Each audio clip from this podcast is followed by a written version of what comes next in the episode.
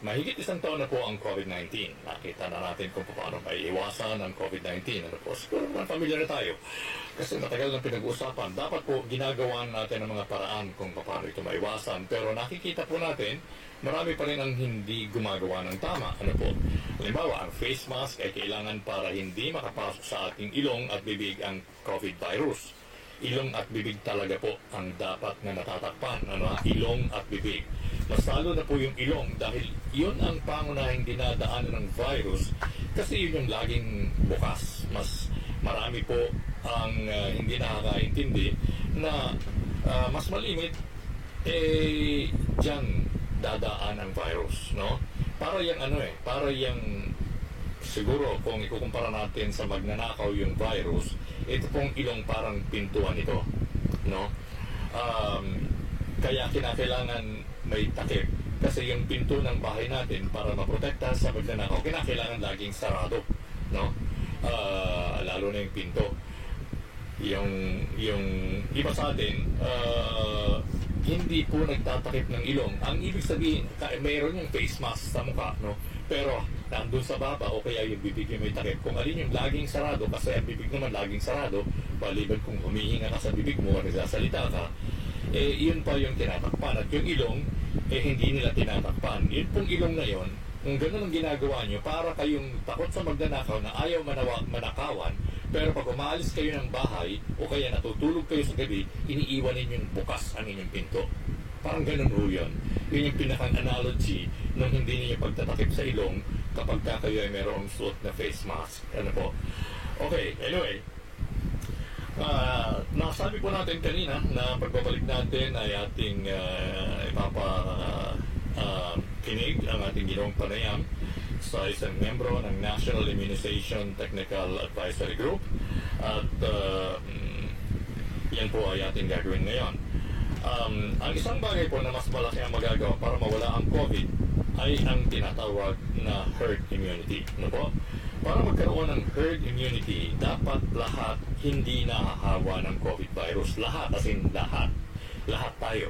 Okay, dapat hindi tayo nahahawa ng COVID virus.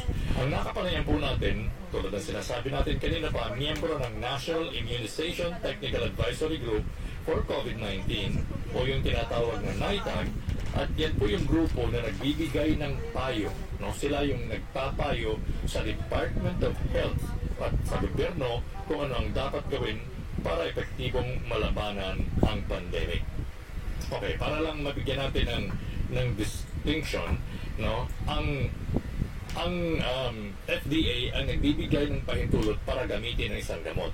Pero bago gawin ng FDA ang pagbibigay ng pahintulot, mayroong isang isang grupo ng mga doktor na nag-aaral ng ginawang clinical studies ng mga drug manufacturers at matapos nilang himay-himayin kung ano nangyari doon, ibibigay nila sa, sa FDA ang recommendation na sasabihin kung safe yan o hindi at ang FDA ang magsasabi na kung safe yan o hindi. Pag sinabi ng FDA na okay, safe ito, eh, ibibigay naman ng FDA ang bola sa tinatawag nating NITAG o yung National Immunization Technical Advisory Group for COVID-19 in this particular case na pinag-uusapan natin ngayon. No, ha?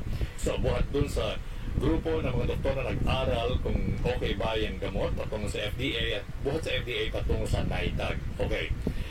Ang mga vaccine na nandito sa topic na pinag-uusapan natin ngayon yan po ay dumaan ng clinical trial at yung clinical trial na yun ay dumaan sa grupo ng mga doktor na nagbigay ng rekomendasyon sa FDA at ang FDA ay nagbigay naman ng bola ng uh, responsibilidad sa NITAG para uh, magbigay ng payo o rekomendasyon kung paano i-implement no, itong vaccination sa bansang Pilipinas. At isa pong miyembro ng grupo na yan, ng NITAG, National Immunization Technical Advisory Group, for COVID-19 ang ating nakapanayam.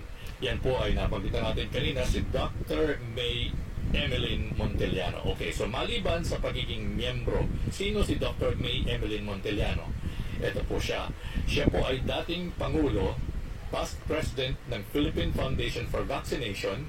Siya po ang head, no? Siya yung uh, pinakang bossing, uh, pinakang, uh, kumbaga, head na nga, ano ha, sa Clinical Research Unit ng FEU, ng Far Eastern University, Nicanor Reyes Medical Foundation, at ng Mary Charles General Hospital. Isa rin po siyang Dean ng College of Medicine ng Manila Theological College at member siya ng NIH Convenor Vaccine Study Group at advisor ng Philippine Foundation for Vaccination. Yan po si Dr. May Emeline Monteliano. Yan yung ating kinapanayan para bigyan tayo ng, ng kaalaman tungkol sa ano ba itong vaccine na ito. Uh, meron bang pagkakaiba yung mga yan? Meron ba tayong dapat katakutan sa mga vaccine na yan? Kahit na sino pa ang gumawa niyan, ano ang epekto niyan sa atin? Yan ba ay, yan ba ay dahil galing sa ganitong bansa eh mas epektibo o dahil sa gawa ng ganitong klase na drug manufacturer eh mas magaling dahil ba yan sa ganitong bansa ay mas dapat katakutan kasi yung ano eh komunista o kung ano pa man no ha yung mga issue na yan um, hindi po natin pwede palang gamitin na batayan yung mga pinanggalingan ano ng gamot o kung sinong gumawa ng gamot yun po pala ay hindi pwedeng gamitin batayan dito sa pagkilala uh, kung ano yung yung klase ng gamot na, na dapat natin gamitin. But anyway, uh, ito pong si Dr. Monteliano, Dr. May Emeline Monteliano, maliban sa mga sinabi ko ng credential niya, ito po ay malimit na kinukuha din ng mga multinational company para gawing consultant. Magbigay ng mga pag-aaral at uh, rekomendasyon kung ano yung mga kinakailangan gawin para sa pag-develop ng mga bakuna and and so on and so forth. Ano po? So anyway, um, ang ating pong pinag-usapan dito, ano, iba't iba ang gumawa ng mga vaccine, iba't ibang bansa ang mga pinanggalingan. So ang una po natin itinanong kay Dr. May Monteliano, eh kung ano ang pagkakaiba ng mga vaccine at kung meron ba talagang dapat na katakutan nga, no? Tulad ng mga pinag-uusapan. Anyway, uh, I would rather that you listen very carefully dito po sa interview na to para hindi magkaroon ng tinatawag na misinterpretation. Ano po? Kung pakikinggan po ninyong mabuti ang sinabi ni Doc Berteliano dito sa interview na ito, hindi po yung published efficacy ang dapat batayan sa pagpili ng vaccine. Uh, meron kasi mga tinatawag na itong ganitong gamot, eh, ang efficacy rate nito ay 95%, ang efficacy rate ng isa ay uh, ah, 70 lang, ganito and so forth, no? Pero ayon po sa, sa kay Doc Monteliano, eh, ang, ang mga yan halos pare-pareho lang, no? Uh, kasi sakali man ma-infect ka pa rin kahit nabakunahan ka na. Kasi nangyayari po yun eh. Uh, mapipigilan ng vaccine ang paglubha ng inyong sakit at malalayo kayo sa you know, uh, tuluyang pag, uh, pagkamatay basta may bakuna ka na. Kahit sino pa ang gumawa nito at kahit na saan pa ito nang galing. Yan po yung pinakang point ng, ng discussion. But I would rather that you listen to the interview para sa kanya niyo mismo marinig. Ano po? Si Dr. May Emeline uh, Monteliano, miyembro ng National Immunization Technical Advisory Group for COVID-19. Ito po ang ating... How do they differ from one another? May dapat bang katakutan sa kanila? Eh.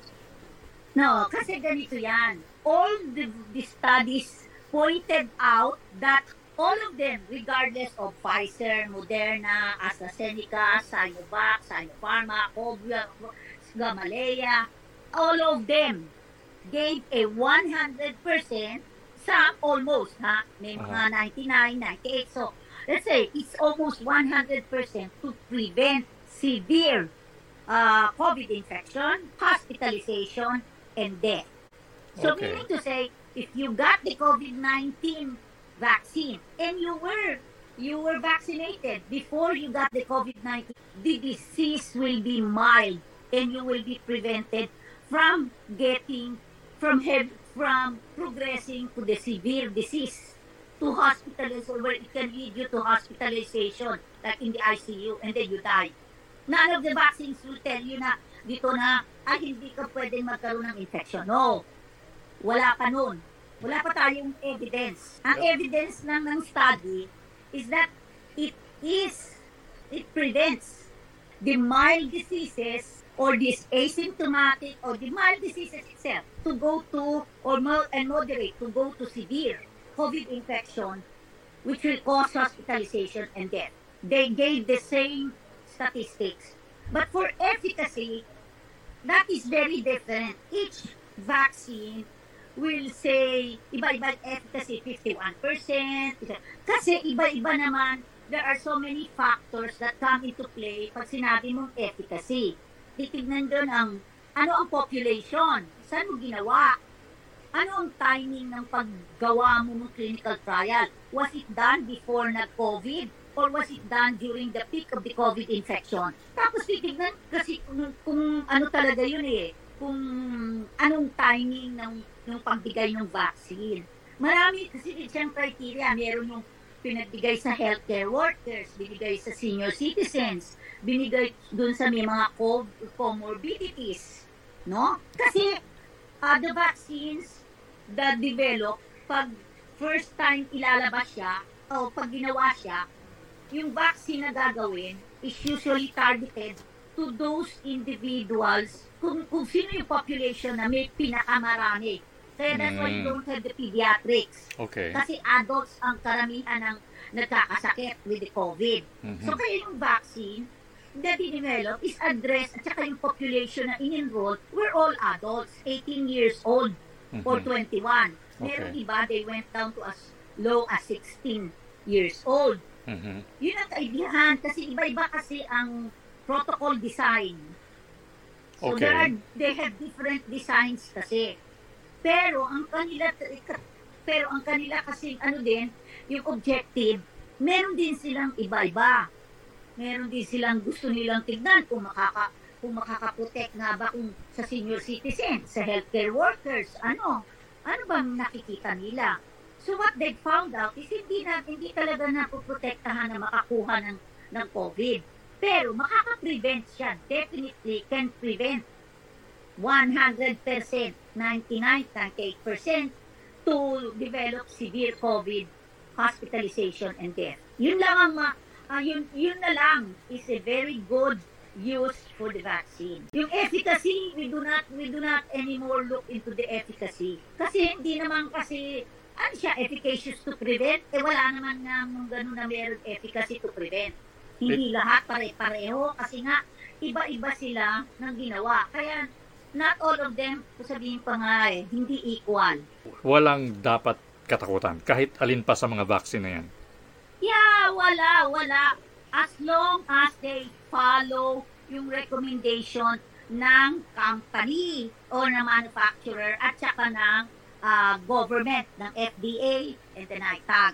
Kasi Mhm. meron kasi kaya nga yan, before they are deployed, each vaccine is ini ini-scrutinize talaga yan. And Mhm. then we come out with, sasabihin namin, hindi siya pwede ganito. Like, we say, okay, Sinovac, only to 18, and yung una naming labas, 18 to uh, 59 years old. So, meaning to say, yun lang age group na yun yung bibigyan at healthy. Mhm. Pero kami, tapos sinabi ng FDA nung una, hindi pwedeng ibigay sa sa healthcare workers. But we we fought for that, kami sa NITAG, kasi kahit ah, sabi namin, maliit yung eh, kahit hindi hindi mataas ang efficacy, but 100% naman ang prevention for severe infections. Kailangan ibigay sa healthcare workers kasi they are the ones that are exposed. So, banda uli, pumayag ng FDA. Kaya we were giving it also to senior citizens. Pero ang primary, ano talaga, um, target na population was 18 to 59 years old because that was the, that were the number, most number of uh, population or individuals or subjects who were in low enrolled in the clinical trial. Mhm. So kaya pati yung senior citizen naman noon, is po konti lang ang number of subjects na nakapasok. But Mhm. this is an example for you ah. Pero uh, we've come out this week, no? FDA has come out, also has already agreed to give the Sinovac to senior citizens. And Mhm. this is not a recommendation coming from the manufacturer, but from us having the experience of having given 700 um, Sinovacs to uh, healthcare workers, elderly healthcare workers. And none of these 700 who were given had any complaints. If ever there were any, it was very mild. It was usually local site reactions. Okay. But no severe adverse reactions that were seen. Mhm. So kaya nga, it is continuously, it is now being said na you give it na kahit wala kasi uh, it is the only vaccine that is available. At the And moment in the Philippines? For, yeah, and let's not wait for AstraZeneca to come in June, matagal pa yon. Mhm. How many pa sa kanila ang mamamatay while waiting for that? Are you at liberty to say kung nabakunahan ka na or kind of vaccine have you received? Not, I've been vaccinated. okay. I, I, I was vaccinated. By anong, I got Sinovac okay. because that was the first vaccine that came in. Uh-huh. Healthcare workers. Mhm. But seniors, but senior. So Mhm. we're not supposed to see that. That is by what is uh, the NITAG's recommendation. Mhm. However, no, no, insist kami and I came, we came out with a waiver namin. Kami, Mhm. kami lang. Okay. Ngayon, you don't need to have a waiver because it is already recommended to be given to the senior citizens. And and and you mentioned you are a senior citizen, doc, no? yeah, 74 na ako eh. And you received it and uh, so yung pa kayang iba I is got it kasi, kasi personal na yon eh. mm That's why hindi na, at first, I really, we don't want to reveal it. Okay? Mhm, mhm. You remember ng ibang NITAG, they revealed it. Kasi they were below, they were within the age range of the recommendation. Okay. Wala pa silang 60 eh. Mhm. Nandun pa lang sila sa mga, ano, 40s, 50s. Okay. So, kami namang senior citizen, healthcare workers din kami. We wanted, I wanted, I wanted dahil sa taas ng ng mortality rate for healthcare workers.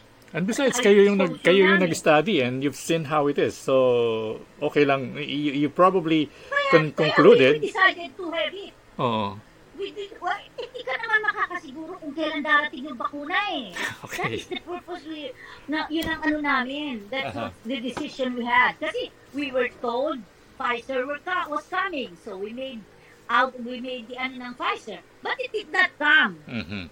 Okay? Yeah. So what came in was Sinovac. Mm-mm. So whatever vaccine is available, then kunin unless there is a contraindication sa iyo. Mhm. Like you, if if if I'm having like undergoing immunosuppressive therapy for cancer, I cannot accept that. I cannot be given any vaccine at all for that matter, even though if it is a killed vaccine. It have to be stable. You had okay? your second dose already, doc. Yeah, the other day. And so far, Wala so good. I don't have anything, ano, wala, wala kaming mga, ano, those who have received. There is, is always a screening naman eh. Ini-screen talaga. Because currently, currently, I will tell you, no vaccine that is in the market that requires pre, you know, yung determination as to whether you've had the disease or not. It's Mhm. only by history. We ask by history. Kasi it adds to the cost and it delays the administration. Kasi want, we want the administration of the dra of the vaccine timely, on Mhm. time talaga. Kaya nga meron kaming schedule. Okay. Kahit sa yung, yung ordinary vaccines, the routine vaccines that we are giving to children, meron siyang routine. Meron siyang schedule. Okay. We Doc- follow the schedule. Mm. Yun ang ginagawa. Okay. Uh, okay, Doc, uh, before we wind up, I'm wondering if you can comment about ivermectin. I am not an internist, okay? However, Mhm. because uh, I'm also medical physician, ivermectin kasi, I am, I, I am, I had a diploma in tropical medicine and hygiene, okay? Mhm. Ivermectin is a drug utilized for parasitic infections. Okay. It's not, it's not, it's not for human, ano, consumption talaga. It's for the parasites yon. Mhm. So, uh, there has been no study in human beings for human consumption, for human use, for a specific disease of human disease. Walang pang clinical trials. So Okay. there, we work on recommendations, work on scientific evidences. Mhm. Yung ngayon kasi, puro kasi siya, ah, tinatawag natin, ano yan, yung personal experience, Yeah. no? Which does not, that this carries a very low grade of recommendation. Okay. The If- highest grade will be that you will have to have a definite scientific evidence that it really does work. Mhm. Currently kasi wala kaming evidence. Even- Yun lang naman ang sinasabi Mm-mm. na we cannot recommend anything. Ano, kasi kahit nga ang manufacturer hindi nag, nagre-refuse magbigay ng recommendation kasi sila silang manufacturer mismo ay hindi pa nakagawa ng clinical trial against COVID. Mhm. So if if they will recommend, ano ang basis nila for recommending it? Magkakaroon sila ng maraming litigations Yeah, yeah, yeah. maging palpak yung ano. That's right. So yung yung noon. you, you must have heard of what's happening in Australia. Ginagamit daw nila yun doon. Well, kasi, kasi nga pag mga anecdotal, kung marami silang nakikitang gano'n. Yes. Anecdotal yan eh. Hindi scientific. Wala tayong magagawa, it's by observation kasi clinical trials can be done by observation. Yung yung ang phase 4 is by observation yun eh, Mhm. by surveillance. Mhm. Pero ito kasi, isang doktor gumamit ito, dalawang doktor gumamit yan, siyang ganyan. Ako nga, tinanong nga ako ng isang pasyente. Mhm. Sabi niya sa akin, Doc, uh, sister ng best friend ko, Doc, my husband is, ano, has been uh, confined at uh, this hospital. And then, sabi niya, sabi ko, oh, now what happened? Sabi niya, eh, iuuwi ko na siya kasi okay na siya. Sabi ng doktor, pwede na raw. Sabi niya, Doc, ano ang ivermectin? Pwede ba niyang gamitin? Mhm. Sabi kong gano'n sa kanya, you ask the hospital if they have guidelines for its recommendation. Sabi kong gano'n. Kung Mhm. recommended ba, kung may guidelines sila, kung it is part of the standard management for that disease. Sabi niya, ay, oo nga, Doc, wala eh. Wala daw silang ganong standard ma- care. There Mhm. is no standard care management with the use of that vaccine for that for this disease. O sabi ko, ay ganun din. Hindi talaga, kahit anong gawin ninyo, kasi hindi talaga, nasa essential drug siya, pero hindi para sa tao, sa sakit ng COVID, kundi para sa parasite, Mhm. sa bulate. Okay. So so I think on that note, Doc, uh, I thank you. Siguro pwede na natin. Pero i- alam mo, Romy, I can, I, I might uh, say, yeah, go So, ahead. some things uh, at which I always say also in my lecture, what I may say now may not be true tomorrow. Yes, yes, Okay? yes. I understand. Because science is really continuously evolving at Yes. and technologies. Mhm. Kaya that's why currently wala kasing evidence. Mhm. But baka in the long run, in the next, magkakaroon. It might be proven effective. Yeah, it's oh. proven. Oo. Why not? Why not? Yeah. Pero kasi, kung yun mismo manufacturer is not recommending it and when he stands to profit pa naman from it, Yes. oh, Oo. ay, ay, ayaw niyang maglabas ng recommendation kasi nga daw wala nga silang basis. Ano naman ibibigay nilang evidence sa FDA? Kasi ang FDA will ask for all the clinical trials, yung evidences. Mhm. Kung wala ka may present, yung wala, sorry. Yeah, Ganun yun. yeah, they, they they'll go ano bankrupt in paying for for fines just in case or penalties or kung ano man kung sakaling mag-cost ng maraming Na, problema. nandiyan ang FDA to protect us. Mhm. say to keep us, you know, to have all the safety measures. Mhm. Wag, wag, wag, wag magagalit sa FDA. Tsaka, iba't ibang countries, iba-iba naman din ang FDA and regulatory bodies. Mhm. So, Okay. kanya-kanya talaga silang ano. Para sa atin kasi, hindi kasi ano, walang makitang evidence pa kasi. Okay, yan po ang ating naging panayam kay Dr. May Emeline Montellano isang uh, miyembro ng National Immunity for COVID-19.